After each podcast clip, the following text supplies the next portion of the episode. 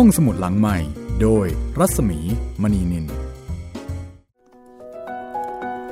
ตอนรับคุณผู้ฟังเข้าสู่ห้องสมุดหลังใหม่ค่ะ สวัสดีคุณจิตเรน สวัสดีครับผม ค่ะ วันนี้มาถึงตอนที่ 7 แล้วนะคะ ของชีวิตเป่าบุญจินโดยการจนาขพันธ์หรือว่าคุณวิจิตรมาตราค่ะ และในที่สุดครับพี่ มาแล้วค่ะ มาแล้วครับ สมดังที่หลายคนเรียกร้องนะคะ ครับผม ค่อยๆมา ค่อยๆมาตั้งแต่บนสวรรค์ แล้วตอนนี้ลงมาเกิดในโลกมนุษย์แล้วนะคะครับผมแต่พอมาก็ทำให้อึ้งกันไปเป็น อึ้งกันไปตามๆกันไปเลยชาวบ้าเริ่นมตั้งแต่พ่อ ใช่ครับพอเห็นตกใจ เฮ้ยทำไมลูกเราหน้าดำแบบเนี้ยลูกข้าพเจ้า อะไรกันนี่ ชาวบ้านก็ตกใจ โอ้ยบ้านไฟไหม้หรือเปล่าเนี่ย คือจริง ๆ พอเกิดมานี่ก็มีสัญญลักษณ์ในทางที่เป็นมงคลนะครับอเกิดแสงสว่าง แล้วก็มีกลิ่นหอมตลบอบอวน คือคือเป็นสัญลักษณ์ในทางมงคลทั้งนั้นน่ะ เพียงแต่ว่าหน้าดเลยดูแบบอืมยังไงอยู่ำอืมนึกถึงว่าถ้าเด็กสมัยนี้เกิดมาแล้วหน้าดำอาจจะเป็นเหมือนกับมีปานดำอย่างนั้นไหมใช่พี่ เหมือนกับมีปานดำใหญ่ ๆ แต่ไอ้เป่าบุญจิ้นนี่คือดำทั้งหน้าใช่ไหมใช่ครับพี่ดำแบบดำทั้งหน้าเลย แต่ตัวไม่ดำอะวันนี้ไม่รู้เหมือนกันเลย บอกว่าหน้าดำน่าจะดำเฉพาะหน้า เพราะว่าคนจีนเนี่ยไม่ควรจะดำแสดงว่าใช่ไหมตอนเปลี่ยนหัวเนี่ย คือเปลี่ยนเฉพาะหัวไงอันนี้เราวิเคราะห์กันนะ หน้าเลยดำอย่างเดียวเออเป็นคนหน้าดำครับแต่ว่าตัวก็อาจจะผิวขาวเหมือนกับคนจีนโดยทั่วไป เป็นไปได้อ่าคือถ้าเกิดว่าดำทั้งตัวก็ก็จะต้องบอกว่าเป็นคนดำครับ แต่อันนี้บอกว่าเป็นคนหน้าดำอืมก็คงจะเป็นแค่หน้าเนาะอืม เพราะฉะนั้นก็ถือได้ว่าแปลกครับทำไมถึงหน้าดำนั่นน่ะสิ ไม่ได้ใช้ครีมกันแดด ไม่ไม่ไม่ยัไม่งเกี่ยว เกิดมายังไม่น่าจะเคยโดนแดดเลยมั้งพี่ เดี๋ยวเราลองไปติดตามกันนะคะว่า ชีวิตเป่าบุญจิ้นตอนเด็กๆ เนี่ย เป็นยังไงบ้าง ครับผมอ่าหนังสือนี้นะคะ จัดพิมพ์โดยสำนักพิมพ์สร้างสรรค์บุ๊กส์นะคะ ก็ว่าด้วยเรื่องของประวัติชีวิตเป่าบุญจินเป็นนวนิยายนะคะอ่า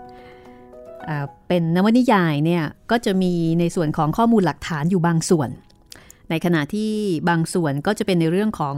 จินตนาการ ที่มีการเพิ่มเสริมแต่งขึ้นมา เพื่อที่จะเรียบเรียงให้เป็นเรื่องราว แต่ปาบุญจิ้นเป็นบุคคลที่มีตัวตนอยู่จริงในประวัติศาสตร์นะคะหลังจากที่ฟังจนจบแล้วเนี่ย เดี๋ยวจะมีบทความจากผู้รู้นะคะที่ได้ทำการศึกษาค้นคว้าชีวิตจริงของปาบุญจิน ว่าตรงไหนจริงหรือว่าตรงไหนที่เป็นเรื่องแต่ง หน้าดำนี่ดำจริงหรือเปล่านั่นน่ะสิพี่อ่าอันนี้ก็มีประเด็นเหมือนกันนะคะอะแต่ตอนนี้เรามาที่เรื่องราวกันก่อนกันละกันนะคะว่า หลังจากที่เปาบุญจิ้นลงมาเกิดแล้วเนี่ย ชีวิตเปาบุญจิ้นหลังจากนี้ เพราะว่าเปลี่ยนหัวเลยน่าจะโดนบูลลี่มากเป็นพิเศษนะพี่อืมกลายเป็นว่าที่เราเคยคุยกันว่าอ้าวแล้วไม่สงสารท่านเปาบ้างเหรอ ก็นั่นน่ะสิ เลยมีผลเลยอืม เกิดมาพ่อก็ไม่รักซะแล้ว เออ พ่อก็รู้สึกว่า ตะคิดตะขวงแบบเอ๊ะคือคือหน้าดำเนี่ย มันมันเป็นสัญลักษณ์ที่เชื่อมโยงไปยังสิ่งไม่ดีอะ ครับ อะไรดำๆเนี่ยมันมันจะดูไม่ค่อยดีอัปมงคลไปหมด ทั้งที่ในความเป็นจริงสีดำก็คือสีดำใช่ไหมใช่ครับก็ปัจแค่จุบันสีนี้เออของขาวๆอะไรบางอย่าง มันก็ มันก็เป็นของที่ไม่ดีได้อะใช่ถั่วงอกขาวเกินไปก็ไม่ควรจะกินอะไรอย่างเงี้ยครับสารน่ากลัวฟอกขาวใช่ป่ะใช่ แต่ว่าแต่ก่อนเนี่ยอะไรที่ดำก็จะถือว่าไม่ค่อยโอเค ก็ถูกใช้ในทางอัปมงคลซะเป็นส่วนใหญ่ครับ ในส่วนของเปาเบบ้วนนะคะ คือแวบแรกที่เห็นหน้าลูกชายเนี่ยคือ first impression นี่ไม่โอเคเอาเลย ไม่โอเคแน่ๆนะคะ แต่หลังจากนั้นจะมีผลกระทบอะไรไปถึงเรื่องของการเลี้ยงดูหรือไม่อะ เรามาติดตามประวัติชีวิตเปาบุญจินกันเลยค่ะ ตอนที่ 7 นะคะ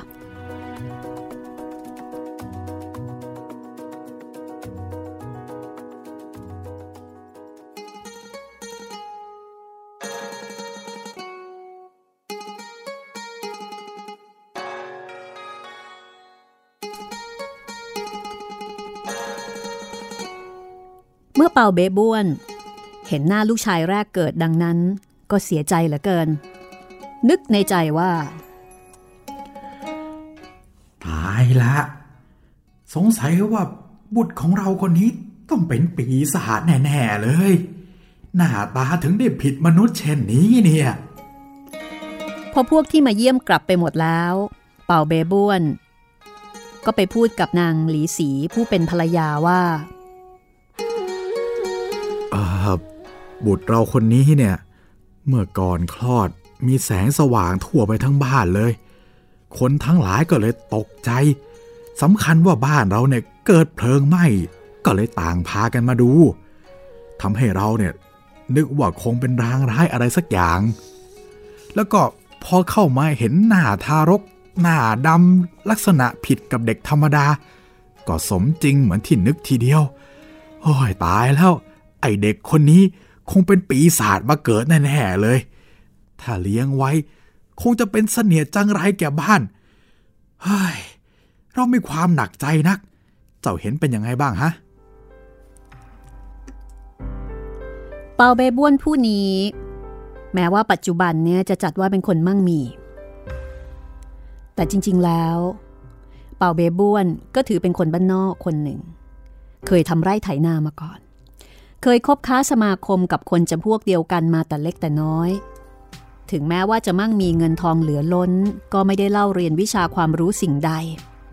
จึงเป็นคนที่ โง่เขลาคือไม่ได้รู้ในสิ่งที่ดีและชั่ว คือเป็นคนที่มีความรู้น้อย เป็นคนรวย แต่ว่าไม่ได้เป็นคนมีปัญญา ไม่ได้โดดเด่นทางนั้น นางหลีสีอันหยินภรรยาก็เหมือนกัน ยิ่งเป็นผู้หญิง ก็มีความเชื่อถือในเรื่องของโชคลางมากขึ้น พอได้ฟังสามีพูดอย่างนั้น ก็เห็นจริง ก็เลยบอกกับสามีว่า เรื่องนี้ก็แล้วแต่พี่ท่านจะเห็นสมควรเถิดข้าเห็นหน้าก็รู้สึกกลัวตั้งแต่แรก มันคงจะเป็นลูกผีปีศาจมาอาศัยท้องเกิดเป็นแน่ เป่าเบบ้วนได้ฟังเมียพูดเช่นนั้นก็นึกเกลียดชังมากขึ้น ดีเลย ถ้าเช่นนั้น เราก็เลี้ยงมันไว้ไม่ได้แล้ว ต้องเอาไปทิ้งในป่าถึงจะควร ถ้าขืนเลี้ยงต่อไปนะ มันก็เท่ากับว่าให้ร้ายแก่ตัวเองนะสิ เฮ้ย บ้านแส่เปาเนี่ย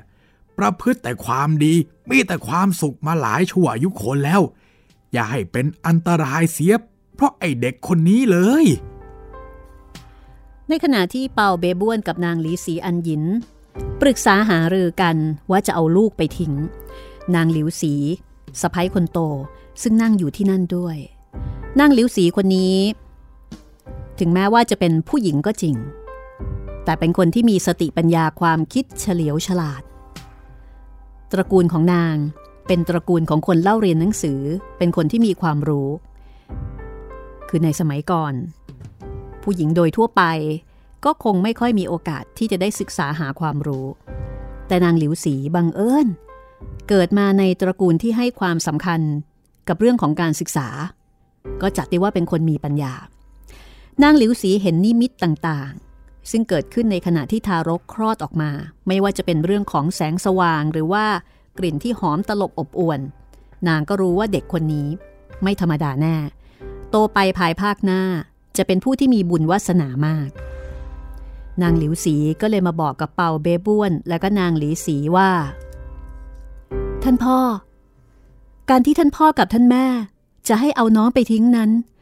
ข้าคิดว่าไม่เป็นการสมควร ขอท่านจงตรึกตรองดูให้ดีก่อนเถิดเฮ้ยลูกอปรีเช่นเนี้ยจะให้เลี้ยงไว้ได้หรือไงฮะเขาไม่ลูกกันทั้งบ้านทั้งเมือง ไม่เห็นมีใครจะเป็นแบบนี้เลย นั่นน่ะสิ ตีร้ายอย่างไร ก็ยังเป็นลูกเอ้ยไม่ใช่นี่หว่านี่หลิวสี มันหลีสีหลิวสีหลายสีแล้วกัน ท่านพ่อ แต่ดีร้ายอย่างไร ก็ยังถือเป็นลูกในไส้ ควรจะเลี้ยงดูไปก่อน ท่านพ่อท่านแม่ไม่เห็นหรือว่า เสือนั้นถึงแม้จะร้ายอย่างไร ก็ไม่ทำอันตรายลูกเป่าเบบ้วน พอได้ฟังลูกสะพ้ยชี้แจงดังนั้นก็บอกว่า เฮ้ย เจ้าพูดเช่นนั้นไม่ถูกนะ นิมิตหรือรางร้ายเนี่ย บอกเหตุดีเหตุร้ายให้เรารู้ร่วงหน้า ลูกคนนี้เนี่ย เกิดมาคนทั้งหลายก็เห็นเป็นไฟไหม้บ้าน มันก็นับว่าเป็นรางร้ายแล้วพอเห็นหน้าดำเหมือนหมึกพิษธรรมดาเด็ก ก็เลยสมจริงทีเดียว ทารก ที่มีลักษณะผิดมนุษย์เช่นเนี้ยจะเรียกว่าดีได้ยังไงฮะ ถ้าขืนเลี้ยงไว้เนี่ย พากันอับปรีจังไรไปด้วยกันเท่านั้นแหละ แต่คนเราเกิดมาจะดีจะชั่ว แล้วแต่บุญแต่งกรรมแต่ง จะถือเอารูปร่างเป็นประมาณนั้นไม่ถูกต้อง ผู้ที่มีวาสนาตามที่ปรากฏในพงศาวดารก็ไม่ได้มีลักษณะงดงามถมไป ท่านนักปราชญ์แต่ก่อนหน้าตาขี้ริ้ว แต่มีชื่อเสียงมาตั้งหลายพันปี อย่างเช่นเมื่อครั้งแผ่นดินสามก๊กซุนกวน มีผมเขียว หน้าแดง ตาพอง ลักษณะไม่สวยงาม แต่ก็ยังได้เป็นกษัตริย์ ครองราชสมบัติถึง 20 ปี แต่ครั้งโบราณก็มีตัวอย่างของคนลักษณะผิดธรรมดาเช่นนี้อยู่ ท่านพ่อจะถือว่า น้องเป็นคนชั่วร้าย เช่นนี้หาถูกไม่ เป่าเบบ้วนได้ฟังบุตรสะพ้ายเถียง ก็โกรธเหลือเกิน เฮ้ยเจ้าต้องมาพูดมากเลย ต่อไปวันหน้านะ ถ้ามีอันตรายอย่างไรเกิดขึ้นนะตัวเจ้าเนี่ยต้องพลอยได้รับอันตรายเดือดร้อนมาด้วยเหมือนกันแหละ ถ้าท่านพ่อท่านแม่ ตัดสินใจจะเอาน้องไปทิ้งจริง ๆ แล้ว ข้าจะขอรับเอาไว้เลี้ยงเอง ภายหลังถ้ามีอันตรายเกิดขึ้น ข้าจะขอรับรองเอาทั้งสิ้น จะไม่ให้เกี่ยวข้องเดือดร้อนมาถึงท่านพ่อท่านแม่เลย เมื่อนางหลีสีกล่าวเช่นนี้ เป่าเบะบวนก็โกรธจนหน้าแดง เฮ้ย ในเมื่อเจ้าอยากจะเอาไปเลี้ยงก็เอาไปเถอะ แต่ถ้าวันหลังน่ะมีภัยอันตรายอย่างไรแล้วข้าไม่รับรู้ด้วยแล้วกัน นางหลิวสีก็เลยรับเอาทารกนั้นไปเลี้ยงที่บ้าน แล้วก็ให้กินนมด้วยกันกับเปาเหมียน ซึ่งเป็นลูกแท้ๆของตน แล้วก็ตั้งชื่อเด็กนั้นว่า เป่าบุญจิน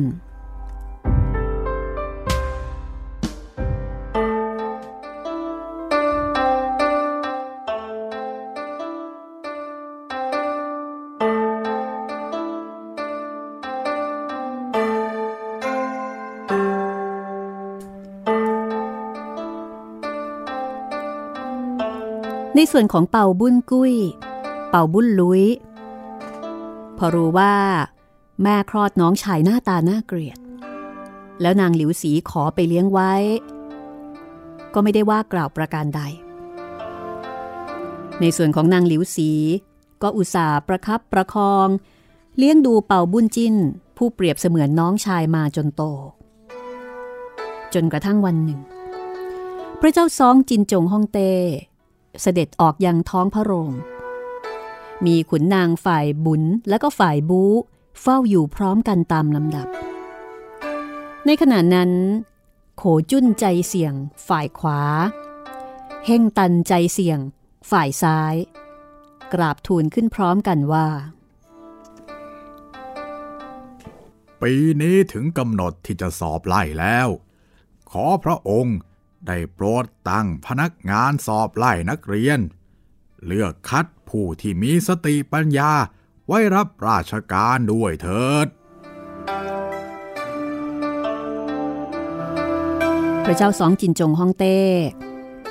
จึงทรงอนุญาตรับสั่งให้ซืออัน ขุนนางตำแหน่ง ลี่โป เป็นพนักงานสอบไล่ มีอำนาจสิทธิ์ขาดซืออัน ถวายคำนับรับสั่ง แล้วก็ไปจัดการตามหน้าที่ ออกประกาศกำหนดเวลาสอบไล่ส่งไปตามหัวเมืองต่างๆ ให้บรรดานักเรียนเข้ามาพร้อมกันยังเมืองหลวง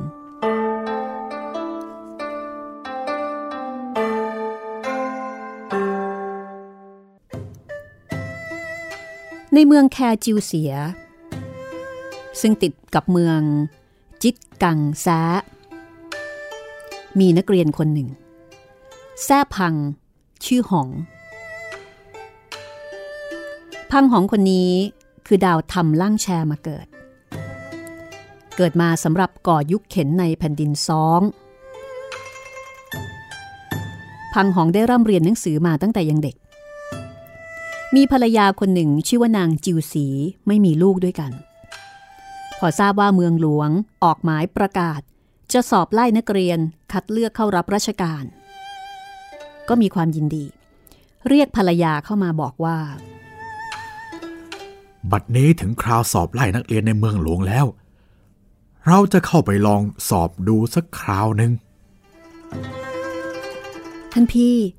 ท่านตั้งใจจะไปสอบไล่ก็ดีแล้ว แต่เวลานี้ข้าไม่มีบิดามารดาญาติพี่น้องจะพึ่งพาอาศัย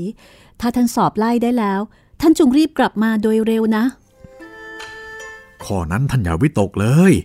เราสอบไล่แล้วเมื่อใดจะรีบกลับมาทันที นางจิวสีก็ช่วยเตรียมสเสบียงอาหารเงินทองสำหรับสามีเดินทางไปสอบ พังหองก็ลาภรรยาออกจากบ้าน ตรงไปยังเมืองหลวง พอไปถึงก็เข้าไปพักอยู่ณโรงเตี้ยมแห่งหนึ่ง จากนั้นพอถึงวันกำหนดสอบไล่ซืออันพร้อมกับเจ้าพนักงานก็เขียนข้อสอบให้นักเรียนทั้งปวง พอนักเรียนแต่งสอบเสร็จ เจ้าพนักงานก็รับไปตรวจดูซืออันเลือกคัดคำตอบตามภูมิรู้ของนักเรียน ได้ตำแหน่งจองวนปังงั่นถ้ำหวย3คน อันนี้คือตำแหน่งที่ลดหลั่นกันเป็นลำดับ แล้วก็เลือกได้ตำแหน่งจินสือ อีก 360 คน แล้วก็นำคำตอบเหล่านั้นขึ้นถวายพระเจ้าซองจินจงฮ่องเต้ พระเจ้าซองจินจงฮ่องเต้ทรงรับคำตอบของบรรดานักเรียนทั้งหลายมาทอดพระเนตรดูคำตอบของนักเรียนนั้น พระองค์ก็ทรงเห็นว่าคำตอบของอันขีถูกต้องกว่านักเรียนทุกคน จึงทรงแต่งตั้งให้อันฮันขีนะคะ เป็นจองวน ส่วนที่สองตัดสินให้เจี้ยสินเป็นป่างั้น ส่วนที่สามให้บุ้นปิวโปกเป็นถ้ำห่วย จากนั้นก็ทรงตั้งให้เป็นจินสือทั้ง 360 คน พังหองนั้นสอบไล่ได้ที่ 17 จึงอยู่ในกลุ่มจินสือ ก็มีความยินดี นักเรียนทั้งปวงต่างเข้าไปคุกเขา่า ถวายคำนับพระเจ้าซองจินจงฮ่องเต้ แล้วก็คำนับซืออัน พนักงานผู้ทำการดูแลการสอบไล่ พระเจ้าซองจินจง พระราชทานช่อดอกไม้ทองเสียบหมวก ให้กับจองหวน ปังงั่น แล้วก็ถ้ำห่วย จากนั้นก็ให้มีกระบวนแห่สามวันตามธรรมเนียม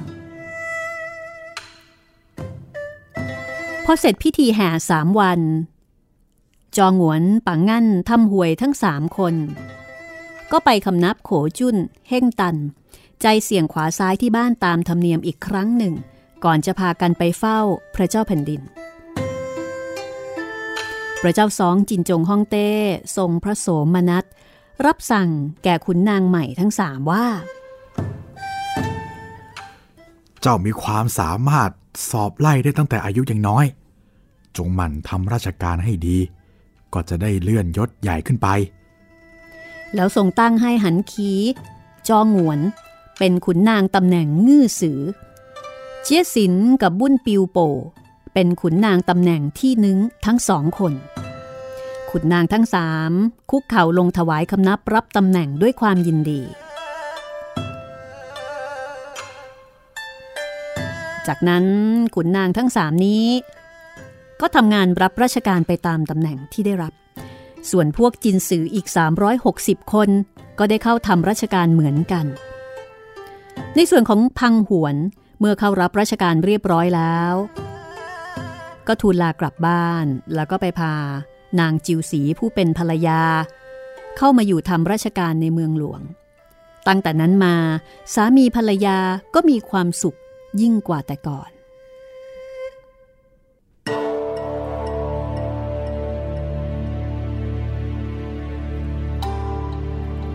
ลองไปดูทางด้านของนางหลิวสี ลูกสะพ้ยของเปาเบบ้วน ซึ่งตอนนี้สู้อุตสาเลี้ยงดูเปาบุญจิ้น มาจนอายุได้เจ็ดขวบ ถึงแม้เวลาจะผ่านไปถึงเจ็ดปี เปาเบบ้วนก็ไม่ได้เอาใจใส่รักใคร่เปาบุญจิ้น เสมือนลูกของตน คือไม่สนใจเลย เด็กรุ่นราวคราวเดียวกันกับเปาบุญจิ้นในแถบนั้น พ่อแม่ก็จะส่งให้ไปเรียนหนังสือเป็นส่วนใหญ่ ในขณะที่เปาเบบ้วน ไม่เคยเอาธุระจัดการให้กับเปาบุญจินได้เล่าเรียน เพราะเห็นว่าหน้าตาขี้ริ้วขี้เรผิดกับคนทั้งหลาย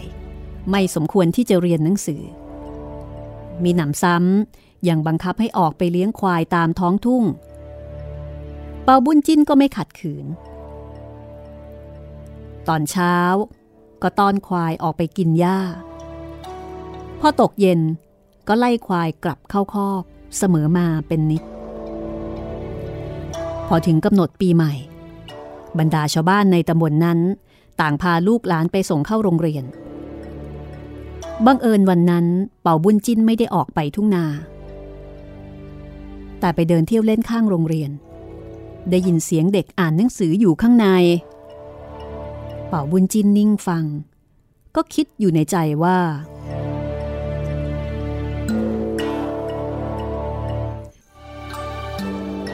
ถ้าเราคืนเลี้ยงควายอยู่อย่างนี้ ก็หามีประโยชน์ไม่ บรรดาท่านที่เป็นขุนนางผู้ใหญ่ โดยมากก็มักจะเป็นผู้เล่าเรียนหนังสือ การทำไร่ไถนา ก็ได้แต่หาเลี้ยงชีพพอเลี้ยงปากเลี้ยงท้องไปวันๆหนึ่งเท่านั้น หาได้กระทำชื่อเสียงของตนให้โด่งดังปรากฏอยู่ในแผ่นดินไม่ เราควรจะต้องพยายามเล่าเรียนหนังสือ ถ้ามีวาสนาก็จะได้เป็นขุนนางกับเขาบ้าง เราจะเอาเรื่องนี้ไปปรึกษากับท่านแม่ดูป่าบุญจินตรึกตรองในใจแน่แล้วก็รีบกลับมาบ้าน มาบอกกับนางหลิวสีพี่สะพ้ย เมื่อเช้านี้ข้าไปเดินเที่ยวเล่น ได้ยินเสียงเด็กอ่านหนังสืออยู่ในโรงเรียนข้าอยากเรียนหนังสือบ้างข้าจึงมาปรึกษาท่านแม่ ขอให้ข้าได้ไปเล่าเรียนหนังสือกับเขาบ้างเถิด เพราะว่านิสัยข้าข้าไม่ชอบเลี้ยงควาย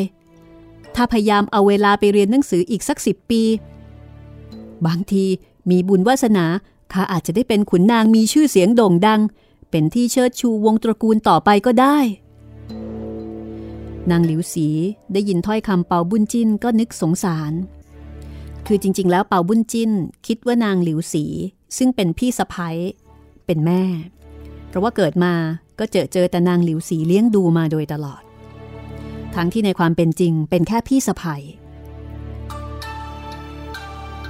นางหลิวสีได้ฟังเปาบุญจินพูดเช่นนั้นก็รู้สึกสงสารมาก ก็เลยบอกว่า ปาบุญจินเจ้านั่งลงเถิด ข้าจะบอกความจริงให้ฟัง บัดนี้ เจ้าก็มีอายุได้ 8 ปีแล้ว เจ้าเป็นคนมีสติปัญญาเฉียบแหลม พูดจาเฉลียวฉลาด ข้าจะบอกเรื่องราวให้รู้ไว้ อันที่จริง ข้าไม่ใช่แม่ของเจ้า แม่ของเจ้าที่แท้จริง คือนางหลีสี แต่ตอนที่เจ้าคลอดออกมานั้น บังเกิดแสงสว่างไปทั่วทั้งบ้าน เป็นที่น่าอัศจรรย์ยิ่งนัก ชาวบ้านตากพากันตกใจ คิดว่าเกิดไฟไหม้เป่าเบะบ้วนพ่อของเจ้า ก็เห็นเป็นลางร้าย มีความวิตก ยิ่งได้เห็นลักษณะของเจ้าหน้าดำเหมือนหมึก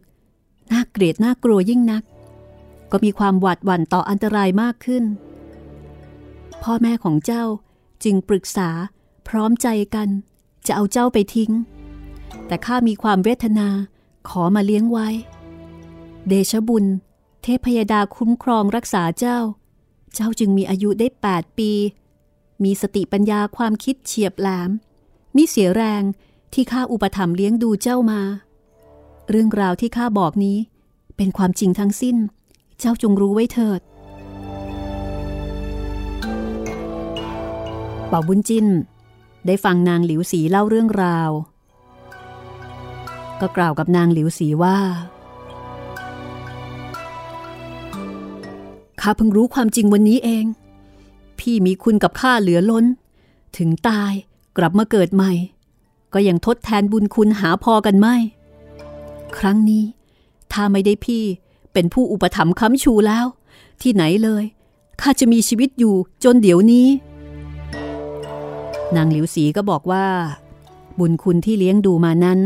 ไม่ต้องพูดถึงหรอก ว่าแต่ว่า เจ้าเติบใหญ่ขึ้นมา มีกระใจอยากจะเล่าเรียนก็ดีแล้วข้าจะไปบอกพ่อแม่เจ้าให้ทราบเสียก่อน เจ้าจงอุตส่าห์พยายามเล่าเรียนให้ดีเถอะนะ นางหลิวสีก็อาสาที่จะไปเจรจากับเปาเบ๊บ้วน แล้วก็นางหลิวสีซึ่งเป็นพ่อแม่ที่แท้จริงของเปาบุญจิน แล้วก็ไปชี้แจงตามถ้อยคำของเปาบุญจินทุกประการ แต่คำตอบที่ได้รับ จากเปาเบ๊บ้วนก็คือ เจ้านะ่ะอย่าได้หลงเชื่อถ้อยคำของมันเลย เจ้าสังเกตดูสิ ผู้ที่เขาเป็นขุนนางกันน่ะ ใครเขามีลักษณะเหมือนมันกันบ้างฮะ ท่านพ่อลักษณะสวยงามหรือไม่ไม่เป็นประมาณหรอก สุดแต่ว่าเด็กมีน้ำใจอยากจะเรียน เราก็ควรจะผ่อนผันไปตามนิสัยที่ชอบ บางทีบุญพาวาสนาส่งก็จะได้เป็นสมความประสงค์นะ แต่เปาเบบ้วน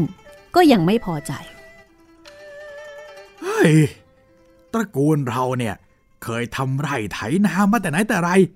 จะปล่อยให้มันไปเรียนหนังสือได้เหรอ โบราณน่ยย่อมว่า ผู้ใดทำมาหาเลี้ยงชีพอย่างใดก็ต้องฝึกหัดบุตรหลานให้ทำอย่างนั้น คนอย่างมันเนี่ยให้เลี้ยงควายก็เหมาะแล้ว หาควรเล่าเรียนหนังสือหวังเป็นขุนนางไหมนางหลิวสีเห็นว่าสงสัย คงจะพูดกันไม่รู้เรื่องเป็นแน่แท้ก็เลยกลับมาที่ห้องของตน บอกเล่าตามถ้อยคำของเปาเบบ้วน แล้วก็ของนางหลีสี ผู้เป็นแม่สามี เป่าบุญจินได้ฟังก็นั่งเสียใจ คือนั่งน้ำตาไหล เสียใจที่พ่อแม่ไม่รัก แล้วก็ไม่ส่งเสริม ไม่เข้าใจ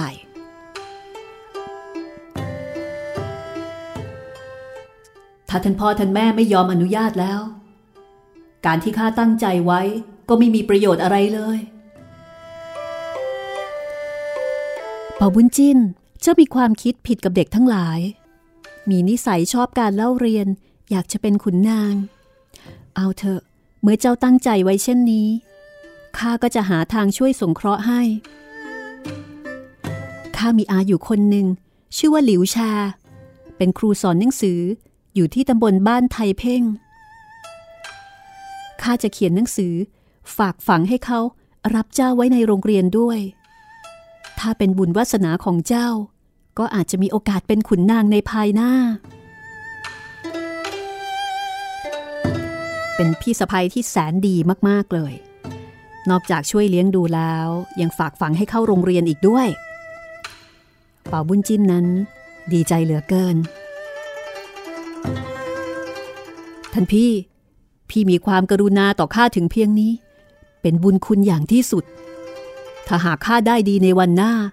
ข้าจะกราบทูลพระเจ้าแผ่นดิน ขอให้มียศศักดิ์ในการตอบแทน นางหลิวสีก็จัดแจงเขียนจดหมาย แล้วก็หยิบเอาเงินออกมา 40ตำลึง ฝากไปให้หลิวแชซินแสเป็นค่าเล่าเรียน พอมอบหมายเสร็จเรียบร้อย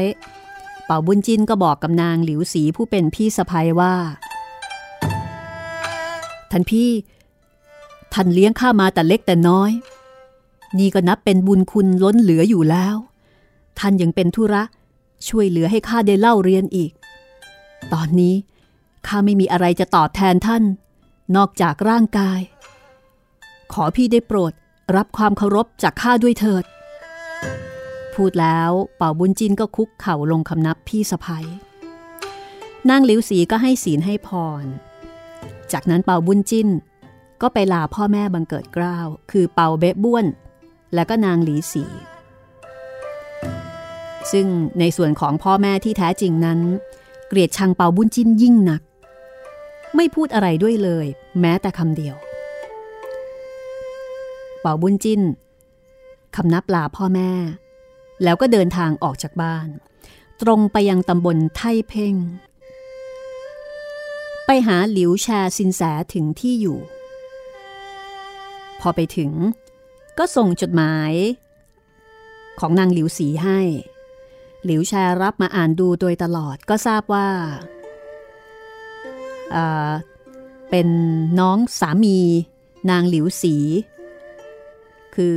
รู้ว่าเป่าบุญจิ้นเนี่ยจริง ๆ แล้ว เป็นน้องสามีของนางหลิวสีผู้เป็นหลาน ฝากมาเรียนหนังสือด้วย หลิวแชก็เลยบอกกับเป่าบุญจิ้นว่า เจ้าเป็นบุตรของเป้าเบะบวน อุตส่าห์มาเรียนถึงที่นี่หนทางก็ไกลไม่ใช่น้อย เออ แต่ก็เป็นธรรมดาคนเรา เกิดมาย่อมต้องแสวงหาวิชาความรู้ ไว้สำหรับช่วยตัวในภายหน้า เออ เจ้าก็จงมานะเล่าเรียนให้ดีละกัน จะได้เป็นที่พึ่งแก่ตนต่อไปจากนั้นก็จัดแจงหาที่อยู่ให้ ตั้งแต่นั้นมา เป่าบุญจินก็เล่าเรียนอยู่ในบ้านของหลิวชา โดยมีนางหลิวสีคอยส่งเสียสเสบียงอาหารเงินทองมาให้มิได้ขาด ในส่วนของเป่าบุญจินก็เป็นคนที่มีสติปัญญาเฉลียวฉลาด เรียนรู้เร็ว วิชาสิ่งใดที่หลิวชาสอนให้หรือแนะนำให้แต่เพียงครั้งเดียว ก็สามารถจะจดจำไว้ได้โดยแม่นยำ ทำให้หลิวแชมีความเมตตารักใคร่มากกว่าเด็กอื่นๆ เป่าบุญจินก็อยู่เรียนรู้กับหลิวแชสินแสอย่างเป็นสุขมาหลายปี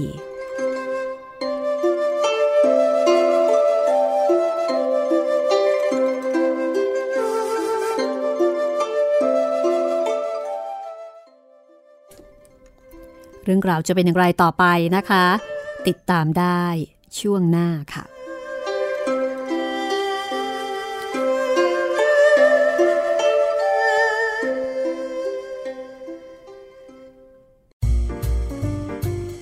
ห้องสมุดหลังใหม่ โดยรัศมีมณีนิน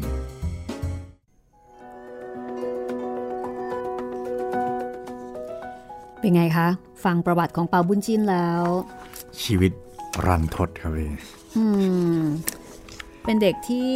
พ่อแม่ไม่รัก ไม่ใช่ว่าพ่อแม่ไม่รักอย่างเดียวนะ พ่อแม่ไม่เลี้ยง ถึงขั้นเกลียดชังเลยทีเดียว โอ้โหทำไมอะทำไมถูกกระทำมาตั้งแต่ก่อนเกิด เฮ้ย แต่ก็ยังดีนะพี่ ที่มี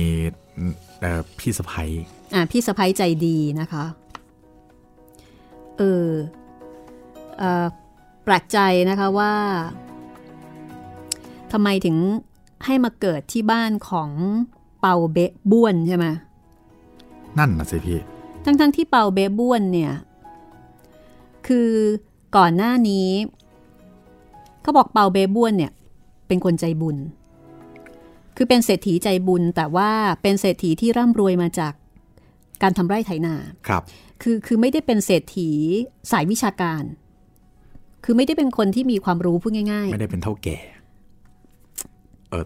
ก็ไม่ถูกนะๆไม่ถูกคือเหมือนกับว่าสมัยก่อนในสังคมจีนเนี่ยเขาก็มีระบบการศึกษาอยู่ใช่ไหมครับอ่าทีนี้ไม่ได้หมายความว่าทุกคนเนี่ยจะได้เรียนหนังสือครับ คนที่จะได้เรียนก็คือว่าที่บ้านเนี่ยจะต้องมีคล้าย ๆ กับว่า มีใจรักทางด้านนี้เหมือนครอบครัวของนางหลิวสีก็เป็นครอบครัวของคนที่ให้ความสำคัญกับเรื่องของการศึกษาครับ แม้ว่าเป็นหญิงแต่ว่าก็อยู่ในบรรยากาศของการของการเรียนรู้ของคงคงจะมีตำรับตำราได้อ่านหนังสือนั่งหาอะไรแบบเนี้ยนะ แต่ว่าในส่วนของเปาเบบ้วนเนี่ย เป็นเศรษฐีก็จริง แต่ แต่ไม่ได้เป็นคนที่มีสติปัญญาหรือว่าไม่ได้เป็นคนรู้หนังสืออะไรทำนองนั้นไหมครับ แต่แปลกใจว่า โอ้ทำไมถึงให้ไปเกิดที่บ้านของเปาเบบ้วน หรือว่าเอ่อแมวมองเลิกผิด เออเลือกผิด คือพอย้อนกลับไปดูเนี่ยเขาก็ไม่ได้ตั้งใจว่าจะให้เปาบุญจิ้นนี่ต้องเกิดมาในสภาพแวดล้อมที่ยากลำบากนะ ใช่ เหมือนกับว่าเขาก็เลือกให้ดีแล้วว่าเฮ้ยให้ไปเกิดบ้านเศรษฐีใช่ป่ะว่าเนี่ยเปาเบะบ้วนเนี่ยเนี่ยคนเนี้ยเป็นเศรษฐีใจบุญ อืมเพราะฉะนั้นให้เปาบุญจิ้นไปเกิดที่นี่ก็ละกันมีบุตรชายอยู่แล้วสองคนก็ให้ไปเกิดอีกคนหนึ่งคือเหมือนกับเขาก็เลือกโอเคละเพราะว่าใช่เปาบุญจิ้นจะต้องเป็นขุนนางไฟบุญครับก็เลยให้เลือกไปเกิดอยู่กับบ้านเศรษฐี ไม่ได้เป็นบ้านทหาร เพราะถ้าเกิดไปเกิดบ้านทหารเดี๋ยว เดี๋ยวจะต้องมาสายบู๊ไงเดี๋ยวพ่อก็ไม่ได้จับจับเรีเดี๋ยยนวจับดาเป็นบทหารเอใช่อเพราะฉะนั้นก็ให้ไปอยู่กับ คนธรรมดาไปอยู่บ้านพลเรือนครับ คืออารมณ์ว่าก็ก็เลือกดีนะ อืม ให้ไปเกิดบ้านเศรษฐี แต่บังเอิญอันนี้สวรรค์อาจจะไม่ทันได้คาดคิด ผลลัพธ์เกินคาด เออ ว่าจะเป็นผลลัพธ์แบบนี้นะว่า เปาเบบ้วน ซึ่งเป็นเศรษฐีแล้วก็เป็นคนใจบุญใจกุศล ชอบทำบุญ พอเห็นหน้าลูกแบบนี้ ไม่โอเคเอิงเกลียดเลย ใช่ ดังนั้นนะคะ คนที่เป็นเศรษฐีคนที่เออชอบทำบุญเนี่ย บางทีไม่ได้หมายความว่าจะต้องเป็นคนที่มีจิตใจที่ดีงามเสมอไปนะนั่นน่ะสิคือคนที่ชอบทำบุญก็คือคนชอบทำบุญไง คนละเรื่องกัน มันมันเอออาจจะเป็นเรื่องเดียวกัน หรือว่าบางทีก็อาจจะเป็นคนละเรื่องกันเลย ครับ ดีที่ว่ามีพี่สะพ้ยดี พี่สะพ้ยก็เลย ช่วยดูแลเลี้ยงเอาไว้ แล้วก็ส่งเสริมเรื่องการศึกษาอีกตั้งหากนะคะ แต่ก็อาจจะอาจจะเล็งไว้แล้วว่า เดี๋ยวพี่สะพ้ยเนี่ย จะต้องเป็นคนอุปถัมภ์หรือเปล่า อ๋อ หมายถึงว่า มองข้ามช็อตไป แบบ มันต้องมีสักคนว่าในบ้านนั้นน่ะอะไรอย่างนี้ ที่จะดวงตาเห็นธรรม ใช่ครับ เออ โอ้แหมมีชีวิตที่รันทดจริง ๆ นะคะถูกบูลลี่มาตั้งแต่เด็กเลย เป่าบุญจินนี่ครับ ถูกพ่อแม่ตัวเองอีกต่างหากเอาละค่ะอ่า ก็ตอนนี้ก็ถือว่าเปาบุญจิ้น มีชีวิตที่ดีนะคะ เพราะว่าอาจารย์รัก คือจริง ๆ พ่อกับแม่เนี่ยไม่มีโอกาสได้อยู่กับเปาบุญจิ้นว่าไหมเลยไม่มีโอกาสได้รู้ว่าเด็กคนนี้เป็นเด็กที่น่ารักยังไงนั่นน่ะสิพี่คือไม่เปิดใจแล้วก็ไม่เปิดโอกาส ใช่ ก็เลยไม่ไม่ได้รับรู้แต่ว่าอาจารย์เขาเขารับเป็นสิทธิ์แล้วเขาก็ได้เห็นคุกคีเออเขาได้เห็นว่าเอ้ยเด็กคนนี้หัวไวอะสอนอะไรไปก็เรียนได้อย่างรวดเร็ว ก็เอ็นดูอืมเพ ราะฉะนั้นก็เป็นช่วงเวลาที่มีความสุขของเปาบุญจินนะคะ ไม่รู้ค่าเทอมแพงหรือเปล่านะเนี่ยแต่นางหลิวสีนี้ก็ส่งให้ตลอดเลย ครับผม จ่ายค่าเทอมตลอด เป็นการเรียนแบบโรงเรียนกินนอนนะคะ โรงเรียนประจำไปอยู่กินที่นู่นเลย อ่า อยู่กับอาจารย์ที่นั่นเลยอะก็อันนี้เป็นตอนที่ 7 นะคะ ของเรื่องชีวิตเป่าบุญจินค่ะ ก็เป็นอีกแง่มุมหนึ่งซึ่งที่ผ่านมาเนี่ยเวลาที่พูดถึงเรื่องเป่าบุญจินเราก็จะมุ่งเน้นไปที่การตัดสินคดีความใช่ไหมใช่ครับมันจะพี่เป็นเรื่องราวที่ที่พูดถึงคดีความที่เกิดขึ้นแต่ละคดี หลังจากท่านได้เป็นใหญ่แล้ว เป็นท่านเปาละครับ ท่านเปาแห่งสารไคฟง แต่ตอนเนี้ยก่อนที่จะไปถึงการเป็นท่านเปา ก็เป็นไอ้หนูเปาไอ้หนูเปา ที่พ่อแม่ไม่รักเอาซะเลยนะคะ ครับ คุณผู้ฟังที่ติดตามรายการห้องสมุดหลังไมค์นะคะ คุณสามารถที่จะติดตามเรื่องเปาบุ้นจิ้น แล้วก็เรื่องอื่น ๆ ได้จากหลายแพลตฟอร์มด้วยกันนะคะ ครับผมค่ะไม่ว่าจะเป็นทางเว็บไซต์นะครับ w w w t h a i PBS podcast com ทางแอปพลิเคชันไทย PBS podcast ทางแอปพลิเคชันที่ให้บริการ podcast นะครับ ไม่ว่าจะเป็น Apple Podcast Google Podcast Podbean แล้วก็ Spotify ครับผม แล้วก็ยังมีทาง YouTube ด้วยนะครับ YouTube Channel ไทย PBS Podcast ครับฟังรายการแล้วชอบไม่ชอบยังไง อยากจะเขียนจดหมายมาทักทายกันนะคะ ก็สามารถที่จะ inbox มาได้ จะเป็นทางเพจของไทย PBS Podcast จะเป็นทางเพจของดิฉันเองนะคะ รัศมีมณีนิน หรือจะเป็นทาง YouTube ในคลิปที่คุณฟังก็ได้ค่ะ ครับผมค่ะ ก็ทิ้งคอมเมนต์เอาไว้ได้เลยนะคะ ใช่แล้วค่ะ จะเสนอแนะเรื่องใหม่ หรือว่าแจ้งผลการรับฟังมีปัญหาติดขัดยังไงบอกกล่าวกันได้เลย สื่อสารกันได้เลย ตามช่องทางที่คุณสะดวกค่ะ เอาล่ะทีนี้เรามาฟังกันต่อนะคะ โอ้นี่ลุ้นมากเลยนะเนี่ยลุ้นครับผมโอ้โหว่าแบบจะเป็นยังไงเนาะเห็นใจใช่แต่โอเคแล้วตอนนี้อยู่ในมืออาจารย์อ่าอยู่ในมือาจารย์รัก อาจารย์รัก อาจารย์นะคะรักครับอ่าอะไปฟังกันต่อเลยนะคะ กับเปาบุญจิ้นอ่าตอนที่ 7 ค่ะ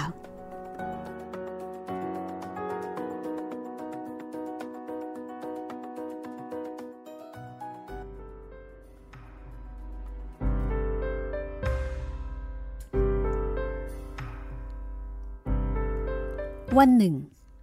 พระเจ้าซองจินจงฮ่องเต้เสด็จออกมายังพระที่นั่งกิมหลวนเต้ย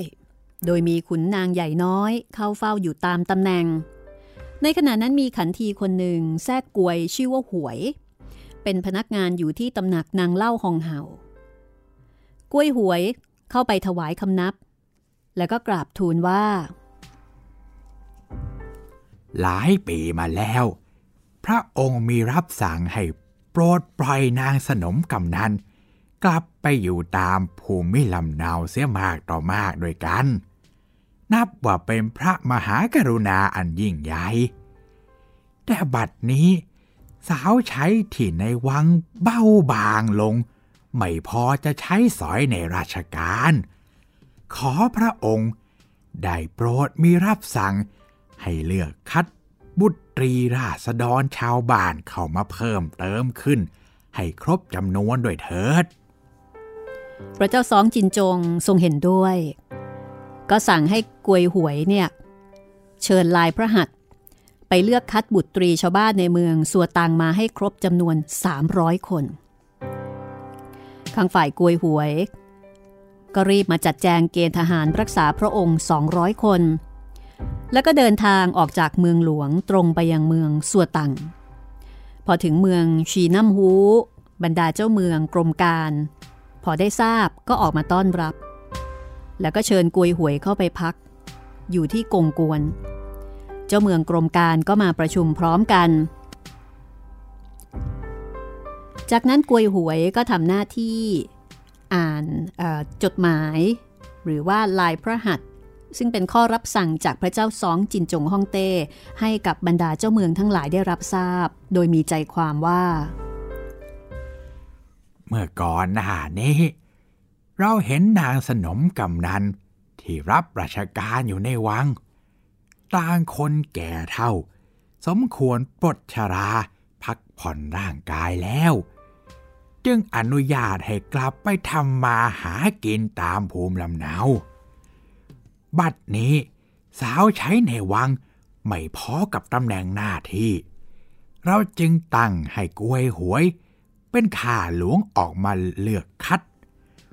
ไม่ว่าบุตรชาวบ้าน หรือขุนนางให้ได้ครบจำนวนสามร้อยคน ถ้าผู้ใดฝ่าฝืนบังอาจปิดบังบุตรสาวของตนไว้ ไม่มาบอกชื่อขึ้นบัญชีแล้ว สืบได้ความจริงเมื่อใด จะต้องรับโทษตามอาญาบานเมือง พอกวยหวยอ่านข้อรับสั่งจบ เจ้าเมืองกรมการต่างก็พากันถวายคำนับอีกครั้งหนึ่ง กวยหวยก็เชิญลายพระหัตถ์วางไว้บนโต๊ะที่บูชา ขุนนางก็เข้าไปคำนับ แล้วก็มีการทักทายปราศัยกัน แล้วก็หลังจากนั้น ก็ออกหมายประกาศให้รัษฎรทั้งหลายทราบทั่วกัน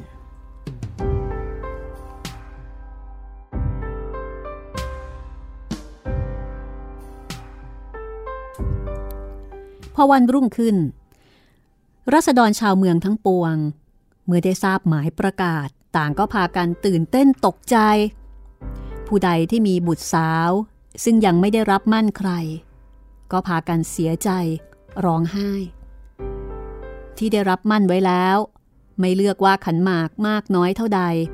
ต่างคนต่างก็รีบส่งลูกสาวให้ไปอยู่กินด้วยกันเสีย เพื่อที่ลูกสาวเนี่ยจะได้ไม่ต้องถูกคัดเข้าไปอยู่ในวัง ในเวลานั้นรัษฎรชาวเมืองต่างแตกตื่นวุ่นวายไปทั่ว ยังมีซิ่วจ่ายคนหนึ่ง ชื่อว่า หลีเท่งหุน อายุ 50 ปี ภรรยาชื่อนางโง่สี สามีภรรยาคู่นี้ อยู่กินด้วยกันมาช้านาน แต่ก็ไม่มีลูกด้วยกัน ลี่เท่งหุนหาเลี้ยงชีวิต ด้วยการสอนหนังสือ มีพี่ชายคนหนึ่งชื่อว่าลีเท่งแก่แต่ลีเท่งแก่กับภรรยาก็ถึงแก่กรรมเสียแล้วทั้งคู่ เหลือบุตรสาวเป็นกำพร้าอยู่คนหนึ่งชื่อว่าลีเง็กหง ลีเทงหุน เอานางลีเง็กหงเนี่ยมาเลี้ยงไว้เป็นลูกบุญธรรม จนนางอายุได้ 16 ปี เป็นคนที่มีรูปร่างงดงาม ราวกับนางฟ้า หาหญิงใดเสมอเหมือนมิได้ กิริยามารยาทก็แช่มช้อยน่ารัก เป็นที่ต้องตาต้องใจของคนทั่วไป ที่ผ่านมามีคนมาสู่ขอหลายราย แต่ก็ไม่ได้ตกลงใจกับใคร พอกวยหวยเป็นข้าหลวง ถือรับสั่งจากพระเจ้าซองจินจงฮ่องเต้ออกมาคัดเลือกบุตรีของชาวบ้าน ลีเทงหุนสองคนผัวเมียก็มีความวิตกร้อนใจนัก ครั้นจะเอาชื่อของหลานสาวไปขึ้นบัญชี ก็สงสารทำใจไม่ได้ เพราะถ้าเกิดว่าเอาไปขึ้นบัญชีก็หมายถึงว่า หลานสาวก็จะต้องไปอยู่ในวังไม่ได้เจอเจอกันอีก แต่ถ้าปิดบังไว้ แล้วเจ้าพนักงานรู้เรื่องภายหลัง ตนเองก็จะได้รับโทษหนักสองผัวเมียก็เลยปรึกษากัน ไม่รู้ว่าจะทำยังไงดีไฟลีเง็กหง พอรู้เรื่อง ก็ตกใจ รีบออกมาบอกกับอาทั้งสองว่า ท่านอาอย่าวิตกไปเลย เมื่อพระเจ้าแผ่นดินต้องประสงค์แล้ว ก็จงส่งตัวข้าเข้าไปเถิด การที่ท่านอาเลี้ยงดูข้ามาแต่เล็กแต่น้อยคุ้มใหญ่นั้น ก็ถือเป็นบุญคุณอย่างสูงสุดอยู่แล้ว ครั้งนี้ท่านอาจะมาพลอยผิดด้วยข้านั้นหาควรไม่ ไหนๆก็ไม่มีทางที่จะปิดบังข้าไว้ได้แล้ว ควรจะตัดสินใจส่งข้าไปเสียดีกว่า ส่วนจะเป็นอย่างไรต่อไป ก็สุดแท้แต่บุญกรรมเถิดสองคนผัวเมียได้ฟังหลานสาวพูดแบบนี้ ก็ตอบหลานว่า เอ้ยหลานเอ้ย อาเป็นคนอาพับ ไม่มีปุตรหญิงชาย พี่ชายเราหรือก็มีแต่เจ้าคนเดียว หวังว่าเลี้ยงเจ้าไว้ ก็จะได้ชักนำเขยเข้าบ้าน เมื่อสิ้นบุญแล้ว เจ้ากับสามีก็จะได้ปกครองบ้านเรือนต่อไป นางลีเง็กหงได้ฟังดังนั้นก็ตื้นตันใจจนพูดไม่ออก ร้องไห้น้ำตาไหล นางปรับทุกกันสามคนอาหลานจนไม่เป็นอันกินอันนอน จนเวลาล่วงเลยไปหลายวัน หลีเท่งหุน ก็ยังไม่นำชื่อหลานสาวไปขึ้นบัญชี ในเมืองแซเซียกุย มีเศรษฐีคนหนึ่งแซเบ ชื่อเขียง เป็นคนมีทรัพย์สินเงินทองเหลือล้น ภรรยาชื่อนางเกียนสี มีบุตรสองคน เป็นชายหนึ่งหญิงหนึ่ง คนพี่เป็นหญิง ลักษณะสวยงามชื่อว่านางเบงเง็กหลวน อายุ 16 ปี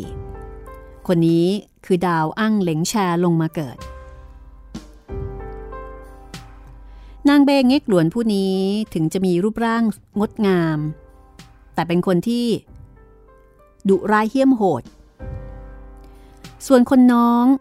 เป็นผู้ชาย ชื่อว่าเบกวย ก็เป็นคนใจบาปหยาบช้า วกคนแซ่เบ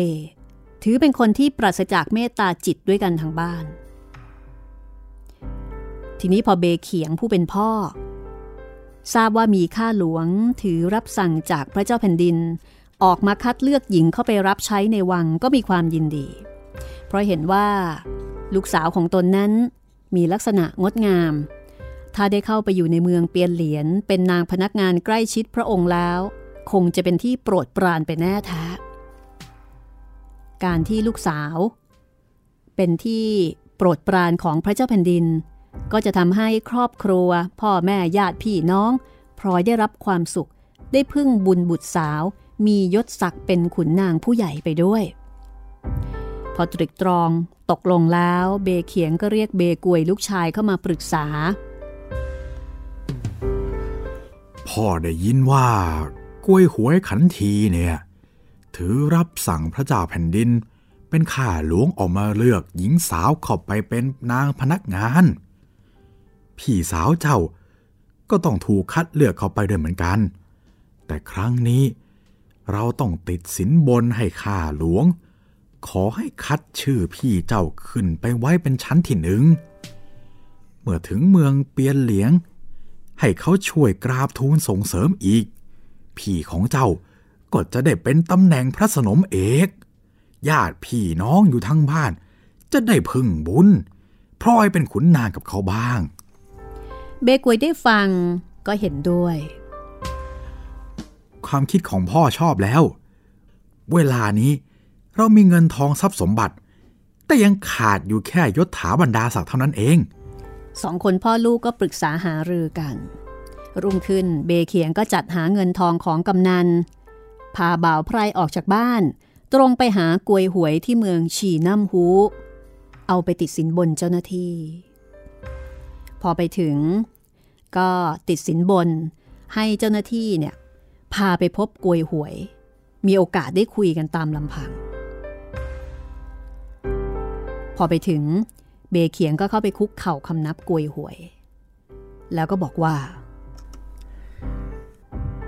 ข้าพเจ้า มีบุตรสาวอยู่คนหนึ่ง อายุ 16 ปี มีลักษณะงดงามมาก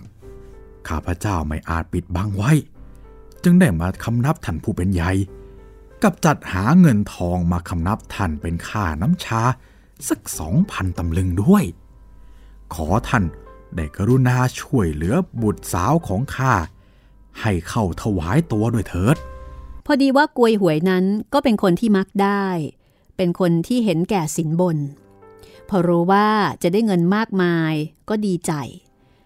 เชิญเบเขียงให้นั่งอย่างที่อันควร แล้วก็บอกว่า ถ้าลูกสาวของเบเขียง มีรูปร่างงดงามจริง เดี๋ยวจะคัดชื่อเอาไว้ในบัญชีชั้นที่หนึ่งให้เลย และถ้าเป็นที่พอพระไทยกับพระเจ้าแผ่นดิน คือพระเจ้าซองจินจงฮ่องเต้แล้ว บางทีอาจจะได้รับตำแหน่งเป็นพระสนมเอก เพราะฉะนั้นกวยหวยก็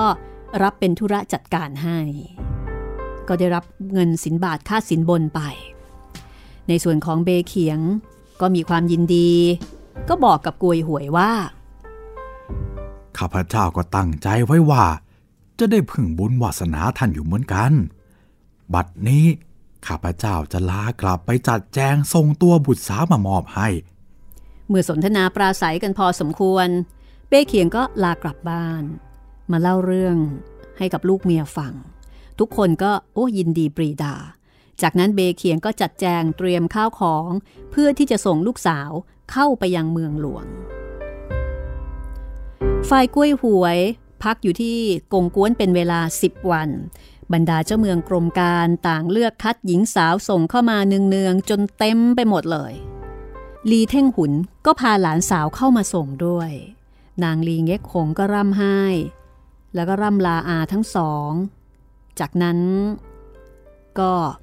ต้องเข้าไปอยู่ในบัญชีของหญิงสาวที่จะถูกพาเข้าไปอยู่ในวังหลวง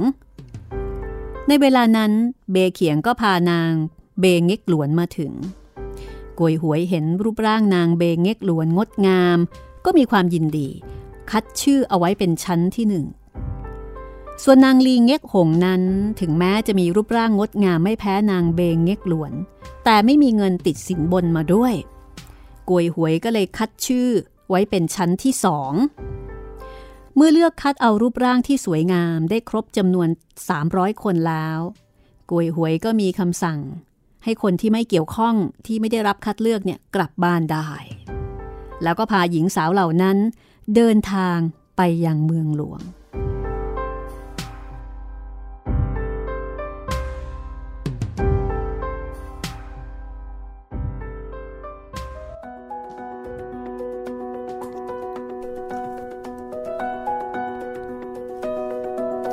อาล่ะค่ะเดี๋ยวก็จะมีซีนเลือกคู่นะคะมันก็ไม่ครับผมเชิงเลือกคู่นะ มันถวายตัวอะถวายตัวใช่ใช่ก็ตอนนี้มีลีเง็กหง แล้วก็นาง นางเบเบเง็กหลวน มันเป็นนางร้ายกับนางเอกโอ้โห ชัดเจนมากเลยนะคะ แบ่งกันสุดฤทธิ์แล้วนางร้ายนี่ก็ร้ายทั้งบ้าน เออร้ายทั้งบ้าน จิตใจร้ายทั้งบ้านแต่สวย ใช่อ่า สวยน่าจะสวยแบบเซ็กซี่นะครับสวยแบบร้ายๆดักดักนิดนิดๆแต่นางนางลีเง็กหงนี่ อันนี้ก็เป็นสายดีโอ้นางเอกสุดฤทธิ์อ่านางเอกเทพธิดามาเลยนะคะครับ ก็แต่นางร้ายเนี่ย อยู่ชั้นหนึ่ง ส่วนนางดีอยู่ชั้นสองก็ไม่รู้เหมือนกันว่า ตัวพระเจ้าแผ่นดินจะเลือกคนไหนอ่าอันนี้ก็ต้องรอรุ้นนะคะว่าในส่วนของพระเจ้าซองจินจงฮ่องเต้เนี่ยจะถูกตาถูกใจนางไหนเป็นพิเศษ คือเข้าใจว่าน่าจะชอบทั้งสองนางแหละครับ แต่ทีนี้ในเรื่องของการที่จะให้ตำแหน่งใช่ไหมใช่พี่ ในเรื่องของการที่จะแต่งตั้งเนี่ย อันนั้นก็ว่ากันไปอีกเรื่องหนึ่ง ก็ติดตามตอนต่อไปนะคะกำลังสนุกเลยอ่ากับหนังสือเปากงชุด4 ชีวิตเปาบุ้นจิ้น จากการเรียบเรียงของกาญจนาคพันธุ์ค่ะ จัดพิมพ์โดยสร้างสรรค์บุ๊คส์นะคะ นี่ก็คือห้องสมุดหลังไมค์ค่ะ คุณผู้ฟังก็สามารถติดตามเรื่องนี้ แล้วก็เรื่องอื่น ๆได้นะคะ จากเว็บไซต์ของเราแล้วก็จากพอดแคสต์ของเรา แล้วก็จากในแอปพลิเคชันอื่น ๆ อีกหลายช่องทางค่ะ ครับผมอย่าลืมทาง YouTube ด้วยนะครับมีหลายคนฟังจากทาง YouTube นะคะ ฟังจากทาง YouTube แล้วก็ตามฟังที่เว็บไซต์ใช่มาเก็บเรื่องที่บางทีใน YouTube เนี่ยอาจจะยังไม่ได้เอาลงไว้ครับผมนะคะเอาล่ะวันนี้เราสองคนก็คงต้องลาไปก่อนค่ะ แล้วเดี๋ยวกลับมาเจอกันใหม่นะคะ ในตอนหน้าของชีวิตเป่าบุญจินค่ะ สวัสดีครับ สวัสดีค่ะ ห้องสมุดหลังใหม่ โดยรัศมีมณีนิน